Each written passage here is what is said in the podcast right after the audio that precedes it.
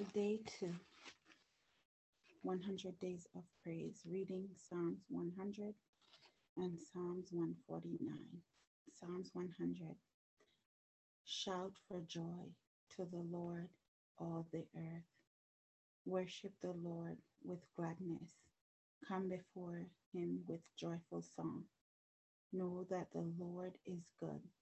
It is he who made us, and we are his we are his people, the sheep of his pastures.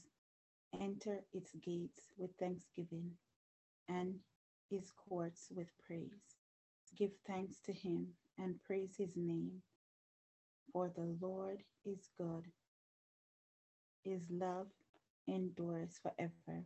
His faithfulness continues with all generation. Thank the Lord. Father God, we thank you, Lord. We praise you. We give you glory, honor. We magnify your name, glorify your name, God. You are righteous. There's none that is more mightier than you. There's none that is more stronger than you, God. Thank you, Lord. Psalms 149. Sing to the Lord a new song. His praise is the assembly of his faithful people. Let Israel rejoice in their Maker. Let the people of Zion be glad in their King.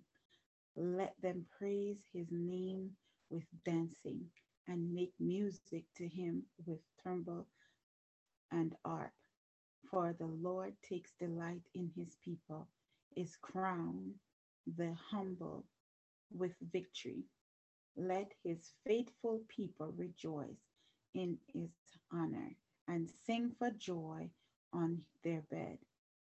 May the praise of God be in their mouths and the double edged sword in their hands to inflict vengeance on the nation and punishment on the people, to bind their kings with fetters, their nobles with shackles of iron, to carry out the sentence written against them this is the glory of all his faithful people.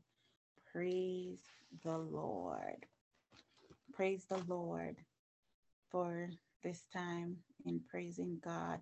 This is the scripture that God gave me for this fourth annual 100 days of praise. So we'll be using those scriptures to praise the Lord for 100 days. Amen.